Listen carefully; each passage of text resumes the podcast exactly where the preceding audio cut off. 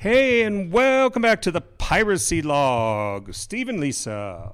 How are you today, Lisa? I am fabulous. I'm excited to be part of your show now. Yes, I mean it's great. you have had a little more free time on your hands, and I know a lot of people want to. They ask me, "Where is Frontline Lisi? We love her so much. When is she coming on the show? She never comes on the show." And I don't know if you guys know. Some of you know, some of you don't. Uh, Lisa is my wife, my lawfully wedded wife of almost 16 years. Or should I call you bride? I know you like that word. Uh, you can call me whatever you want. Just don't call me late to dinner. oh no, that's my line. So hope you guys are having a great Thursday. Lisa and I are excited um, because it is. Oh, it's college football. now I must be a lucky man because I actually have a wife that loves football, in particular college football. And your team is ASU and, ASU. And they're Sun Devils and they're playing NAU. Ironically, we're up in Flagstaff tonight today. And your team Fresno State Bulldogs, baby. Playing Cal Poly. Cal Poly Pomona or no, San, Luis no? San Luis Obispo? Yeah, there's two Cal Polys. There's San Luis Obispo, which is really beautiful, and then there's Cal Poly. Yeah, not so much for me. I played there. I played both places basically, but um, Cal Poly San Luis Obispo is on the coast of California. Beautiful. Um, so yeah, so we're looking forward to it. I think, I think for the Bulldogs, I think we're gonna get an easy win. You know, Bulldogs are pretty good. They're pretty good, and I think ASU Sun Devils are gonna kick the Wolverines. I think they're called the Wolverines. They're gonna. Ute. Going to kick the cactus out of them. exactly. exactly. All right. So just wanted to go over some of the items of the day here before we retire for the evening and watch our games and cheer our teams on. But uh, Piracy Log, first thing I want to talk about real quick is that it appears to me that the Business Software Alliance is back. BSA is back. Um, and that's um, bad news for a lot of companies. And why is that, Lisa? Well, because they're out there trying to recoup money from companies that are using unlicensed products, software products. Yeah, that's right. And usually it's Microsoft Office products that is the culprit.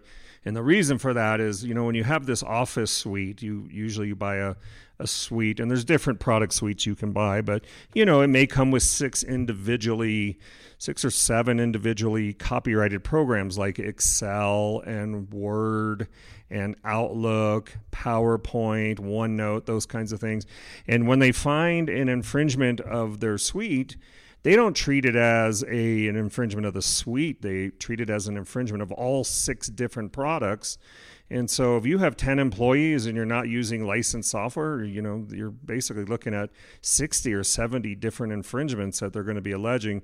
And trust me, folks, these um, damages, these demands, they come in, the, in not, not the 20,000s, they usually come in 100, 200, 400. Uh, we've, I think we've seen an offer up to a million. A million. So. Yep.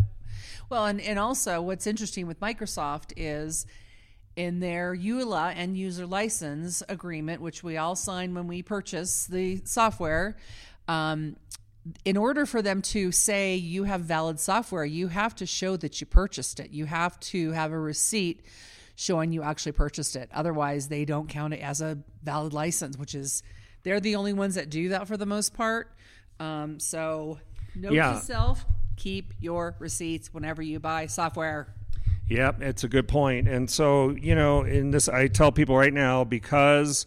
Uh, you know the the Business Software Alliance they were really around very aggressively a couple of years ago, and then when the pandemic hit, um, they were gone like simultaneous with the the pandemic. They were literally just stopped, and I think it was maybe they just wanted to um, you know give companies a break or something while everybody was going through this you know health crisis around here, and so uh, they were gone. But it appears I'm just getting signs now that they're they're coming back out of hibernation. And so, again, good time to self audit your company, take a quick look, see where you're at, check, make sure you have receipts. Another very important issue is make sure you're not using uh, personal software for commercial purposes. Now, you may say that's totally ticky tack. Are you kidding? No, I'm not kidding. I wish I was. But if you're using personal products, and you're using it for your business, they will give you a grief over that if you can believe it. Well, and what's confusing is when you log into your Microsoft or your Outlook or whatever, they'll ask you personal or work. They call it personal or work which is confusing because it's almost like it's one and the same. So, and I will tell you, there has been many companies that, believe it or not, the IT department went out and bought student versions and installed them on 200 computers. And I mean, it sounds bizarre, but it it's out there. Yeah, so student versions is obviously another one. Um, so anyway, I just wanted to give the piracy log alert on BSA software audits. If you get what we call the love letter, you can try to handle it yourself, but I will tell you, having handled you know a couple hundred of these cases, they're not easy. It took me a long time to really get it figured out and streamlined. And but if you don't know what you're doing, or if your attorney has never handled a case, your corporate counsel, it is wise to seek specialty counsel, as I would refer to myself. Okay, so yeah, that is the piracy log alert number one. Well, I've got something. Did, oh, yeah? Did you know that Paramount is suing Triller for breach of contract?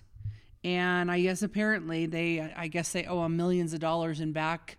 Uh, uh, do, um, what do you call it?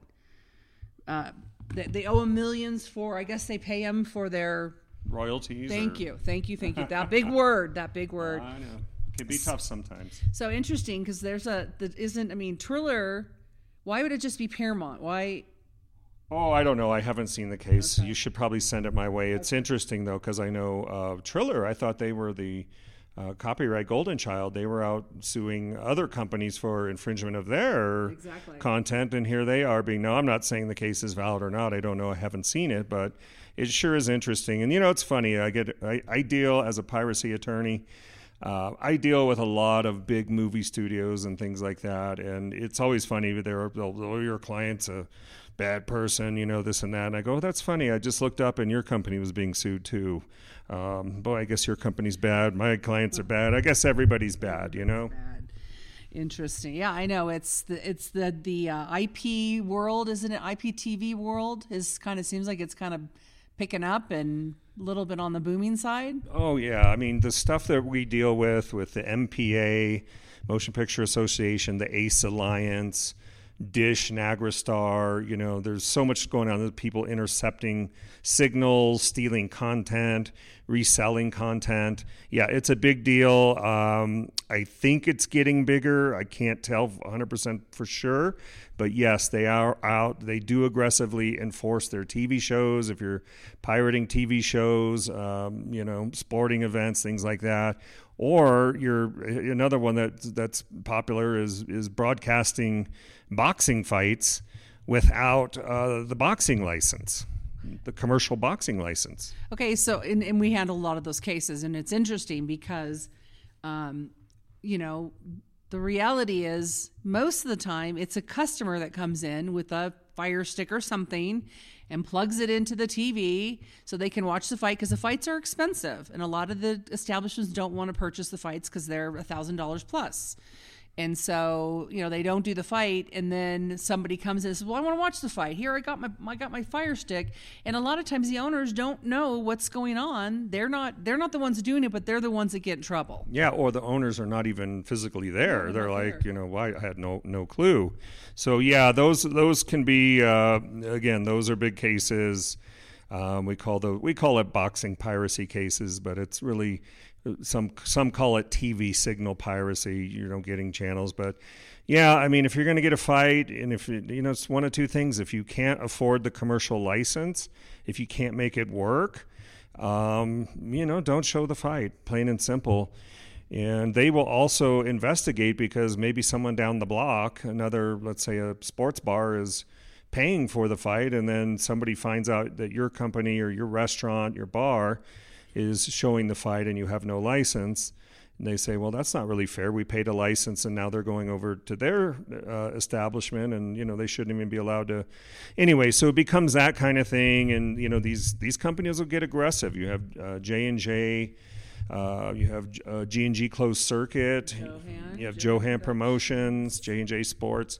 So um, yeah, so there's it's it's a lot of piracy going on in this world, folks. I tell you, and really it's because of money, and you know, you know, it's you know, people want to make money and they don't always want to pay what are you know can be pretty big commercial licensing fees And the demands can be very, very large. When you get a letter from a law firm, uh, you know, it's don't expect it to be, you know, fifty thousand, you know, maybe thirty.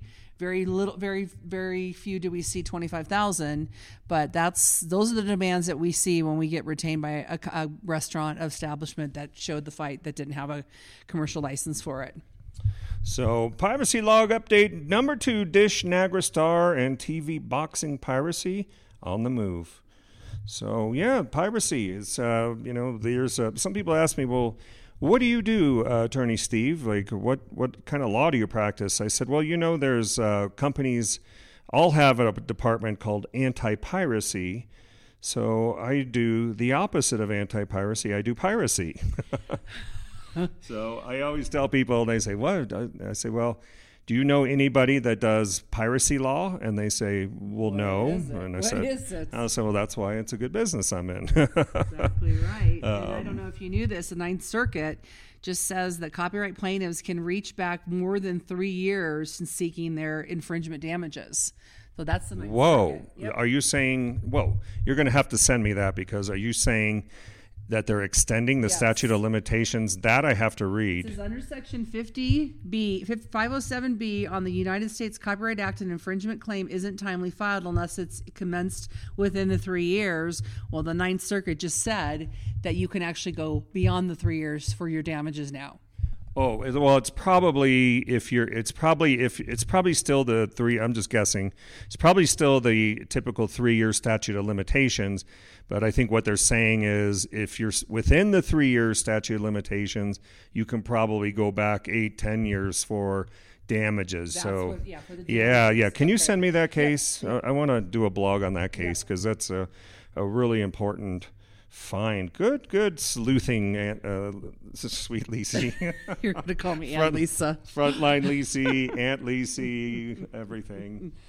So, um, and this woman can cook. Let me tell you, she is uh, she is quite the cook, quite the cook. So, um, so next, I want to talk about a new California law. It's uh, have you heard of cyber flashing? Uh, I think I heard briefly you talking to somebody about it. So, what is exactly is it? Well, I guess the name kind of tells you, right? So, um, do you remember we knew that person? I asked him, I'm not going to name names, but uh, a person I asked said, How did you and your wife meet? And he said, Well, I, I sent her a, a picture of my privates, let's say. And I was like, What? Like, I texted her a picture of my privates, and she liked it, and we ended up getting married. And I was, Wow, what an introduction. Yeah, yeah, it's not. uh, You know, Lisa and I met at a software company. We were both uh, workers at a dot com. You know, hi, you know, Yeah. you know. So, but you know, it's a very credible way to meet somebody. But nowadays, apparently, um, there's other ways to meet people. It's to send them unsolicited sexual content dealing with your, let's just call it your privates. Okay, well, here's a question for you because I know somebody that she's in her 50s and she's on some dating site. I don't know which one it is, but in order, because she's in her 50s, in order for most guys to go out with girls, they want to see a nudie picture of them. So that would not constitute that, then, right? Well, correct, and, and uh, that's because you're consenting to it. It's the unsolicited ones, and you know, so there's a lot of, as they say, a lot of younger girls in the. In t- t- what I'm hearing is in the eight to eighteen category. You know, where you know people are just sending unsolicited, "Hey, want to hook up." You know this kind of stuff. So there is California is putting their foot down, putting the putting the gavel down, putting the legislation down, saying you know this is improper and it's a form of cyber harassment. is as the way they're looking at it. So, well, it's interesting. There is a movie called "The Most Hated Man on the Internet," and I wonder if they did they did pass this law because of this guy. It's on Netflix. I think it's called The Most Hated Man on the Internet. He has a website where people can post nude pictures of, of not just women, but men too. And then people can make comments, and then he gets their contact information. He shares it. He shares their home address, their email, their phone numbers. It's I didn't finish watching the movie, but it's pretty interesting. I wonder if because of you know something like that, the the guy's ruining people's lives. Hmm. I mean, they're being harassed. They're being you know hounded at their house. It's it's pretty. And It was it, like I said. I think I watched half of it, but I mean, I'm glad that there's a new law because there, a lot of that stuff is going around and it's kind of gross. Yeah, yeah, I would say it's gross, and it's you know, it's again, it's a form of harassment. E- even just all the text messages in general, getting all these unsolicited text messages, you know, and there are there are laws, telephone, uh, telephonic con- consumer Protection Act that that you can actually, if you can find the person that's sending you, that's always going to be the the trick. If you can find the perpetrator, many times they're masked or you know they're you know under disguise or in another country you'll never find them if you can find them like a, un, even unsolicited text or robocalls things like that well, you can seek a recovery. Well we get a lot of um, revenge porn calls where uh, you know a ex or some sort has posted videos or you know pictures um, of a you know a, an ex and you know they're just distraught about it or there was you know people that you know go go do modeling jobs and you know they end up you know per, you know convincing them to take off their clothes and then those become public for the world. So there's a lot of stuff out there. It's crazy. Yeah, it's a big cyber world out there. So this log can you can seek damages, and these are good cases where a lawyer such as myself could conceivably take it. If you can find the defendant, if the defendant is located in in California or directing their activities purposely availing themselves of California, as we call the minimum contacts. You can haul them in, you can sue them, you can get up to $30,000, 1,500 to $30,000. But more importantly, you can get punitive damages. That could be literally any amount into the millions or whatnot, and your attorney fees. So, if you, for the right person, I, I think some people are going to fall trap to this early on. Uh, because it's going to it's new in its application but the cyber flashing law california beware and if you have that special friend out there you you might want to tell them to cool their jets because uh, you got you could have some real legal problems here. So, anything else, frontline Lisi on your end of the world? What's what else you seeing here in the IP trenches? Well, I was going to ask you this question. Okay, so I, I so now okay, so you have a singer and they they they do their original songs, but then you have singers that do remakes. Okay, now what kind of do they have to get an approval from the original song or the owner of the song? How does that work? Because it said that Mariah Carey is being sued for, and she's she's sang this song forever and ever. Um, um, All I Want for Christmas is You. She's been singing that song for years. She's getting sued right now for copyright infringement. So how does that work? I mean, obviously you'd probably need to read the lawsuit, but you know, it's it's like you know, I, I would assume a, a famous singer's not going to go just infringe on someone's copyright and sing a famous song, but like how many people? There's been hundreds of hundreds of art, artists that have sang that song. It's a it's probably one of the most popular Christmas songs. Yeah, that's a good question. Um, there was, for an example, there was a lot of people don't realize this either. The Happy Birthday song right. was copyrighted, but you know everybody sings Happy Happy Birthday. Um, and when you when you're doing it for non-commercial purposes, that's just considered a fair use, mm-hmm. you know. But it's when you do things for commercial purposes that then that's one of the four fair use factors, and then you're gonna you're gonna potentially lose out on a fair use defense. Um, but typically, whoever writes the song, the the composer, the lyrics, um, they hold the copyrights, you know. And the, if a band performs it they own the copyrights, and so usually there's agreements deciding who owns the copyrights. The copyrights get registered, and then if anybody uh, were to commercially uh, you know, reproduce or publicly display their song and, and use it, yeah, that's a copyright infringement. Now, there are ways that you can transform a song. One good example of that was Weird Al Yankovic, if any of you as old as I am, um, as old and as wise as I am, but uh, he used to parody the song. So now, if you're parodying a song, you know, like he did like My Sharona, he did My Bologna, do do do do do. So it's a he's doing a parody, and parody is creating a new product, and of course that's gets mo- for the most part going to get you fair use protection. But yeah, and so I'd have to read more about the facts. The facts always matter. But um, you know, if she if she's just singing somebody else's song who has the copyrights, uh, but a lot of times there's people will also sue um, famous singers to see if they can get some money. There was also the Taylor Swift. This is a new one as well. Somebody's a, a poet in uh, Memphis, Tennessee, I believe it is Tennessee District Court suing Taylor Swift for a swift million dollars for sort of a book uh, album cover arrangement and the use of the word lover in the arrangements. So, you know, and I, I looked at it. If you want, if you want to see that case, I did talk about that on my YouTube channel, AttorneySteveVideos.com. That's AttorneySteveVideos.com. Um, t- I did a quick. You can see the the things that they're saying are copyrighted.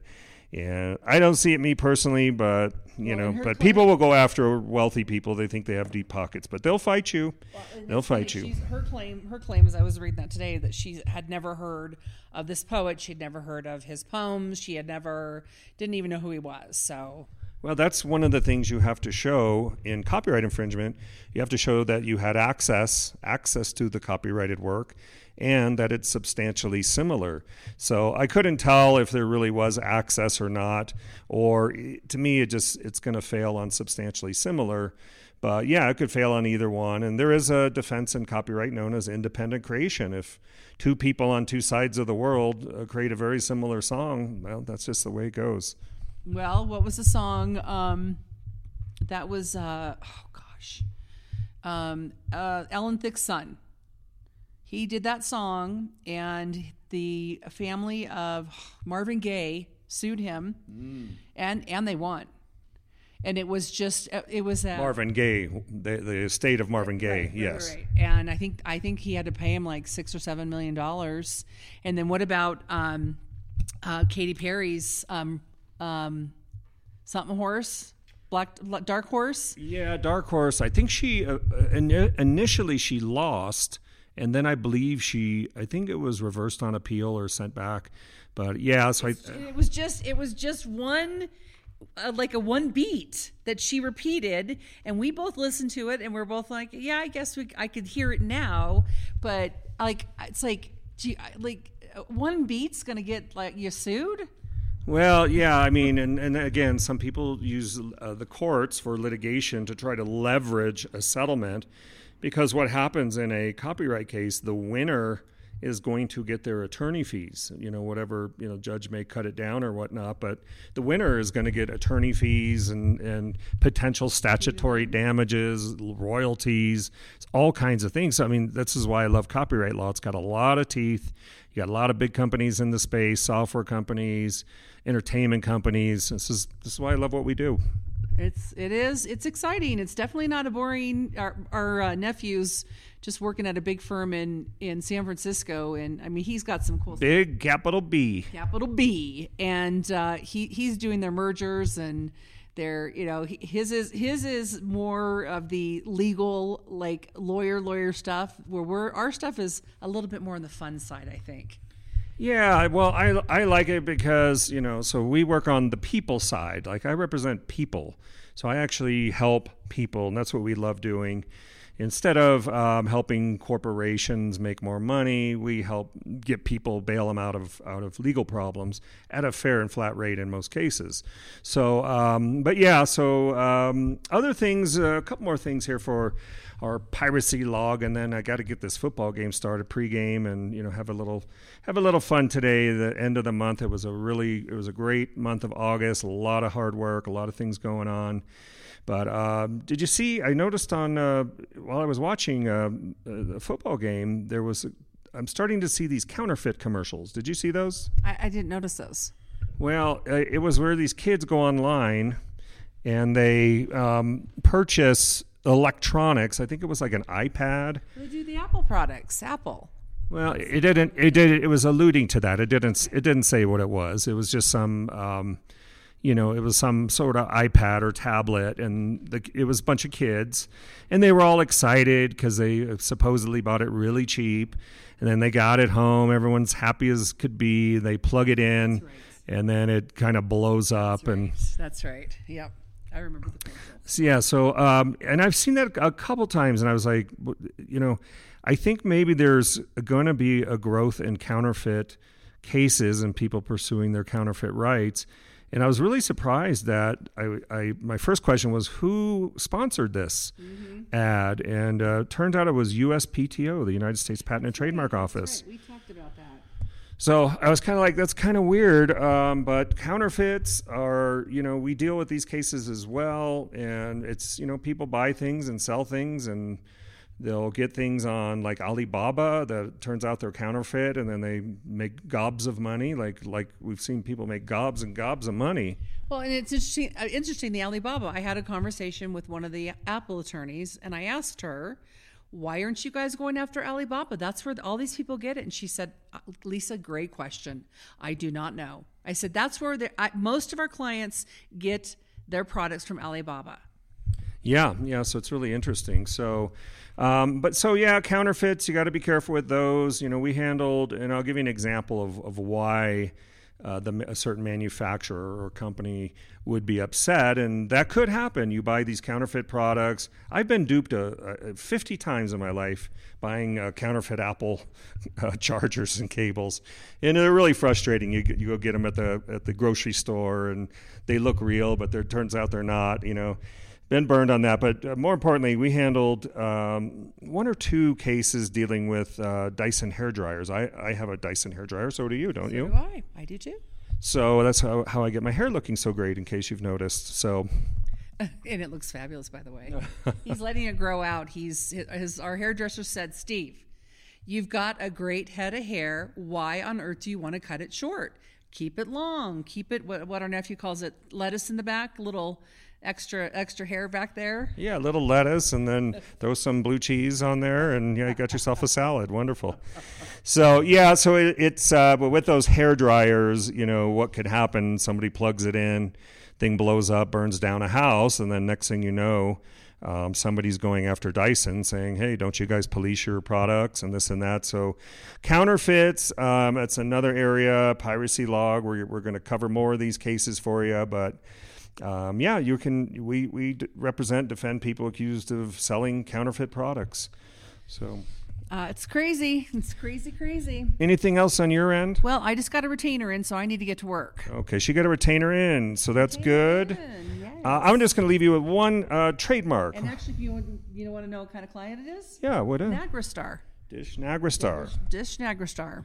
So yeah, folks, like I said, now um, last one, I'm going to go a little bit off topic with uh, trademarks. It's not really you know piracy or anything like that, but uh, just to let you know, I'm, I'm going to put some more things about trademark law. I haven't done near enough. I love trademark law, but there's an Olympic athlete. And his name is Usain Bolt, super fast I guy. Him, real tall. Yeah, oh yeah. Like seven six or something crazy. I don't know how tall he is, but just like a, a Olympic legend. Yeah, yeah. And I just want to talk real quick that he's got this lightning bolt pose when he wins and he destroys all his competition, right? Mm-hmm. Uh, but when he's celebrating, he does this pose where he's reaches his arm out and he makes it look like a lightning bolt.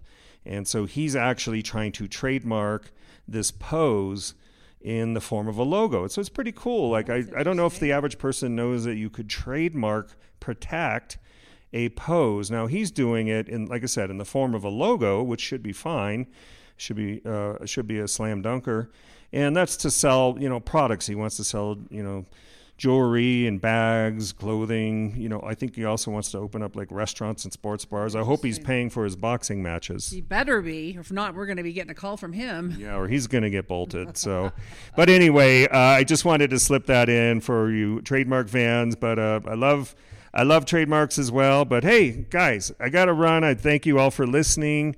If you like Frontline Lisi, will you will you let her know? Because you know we really need her voice and she's uh, you know she came up in what what they call or what they still call a man's world in the software world worked for rockwell one of the big software companies and so she's great and my awesome beautiful amazing wife so we're going to go run watch the uh, football games of our respective teams and have yourself a great weekend make sure to click that follow button so you can get some new updates and what else i think that's it if you need legal help you know where to find us on the web at attorneysteve.com.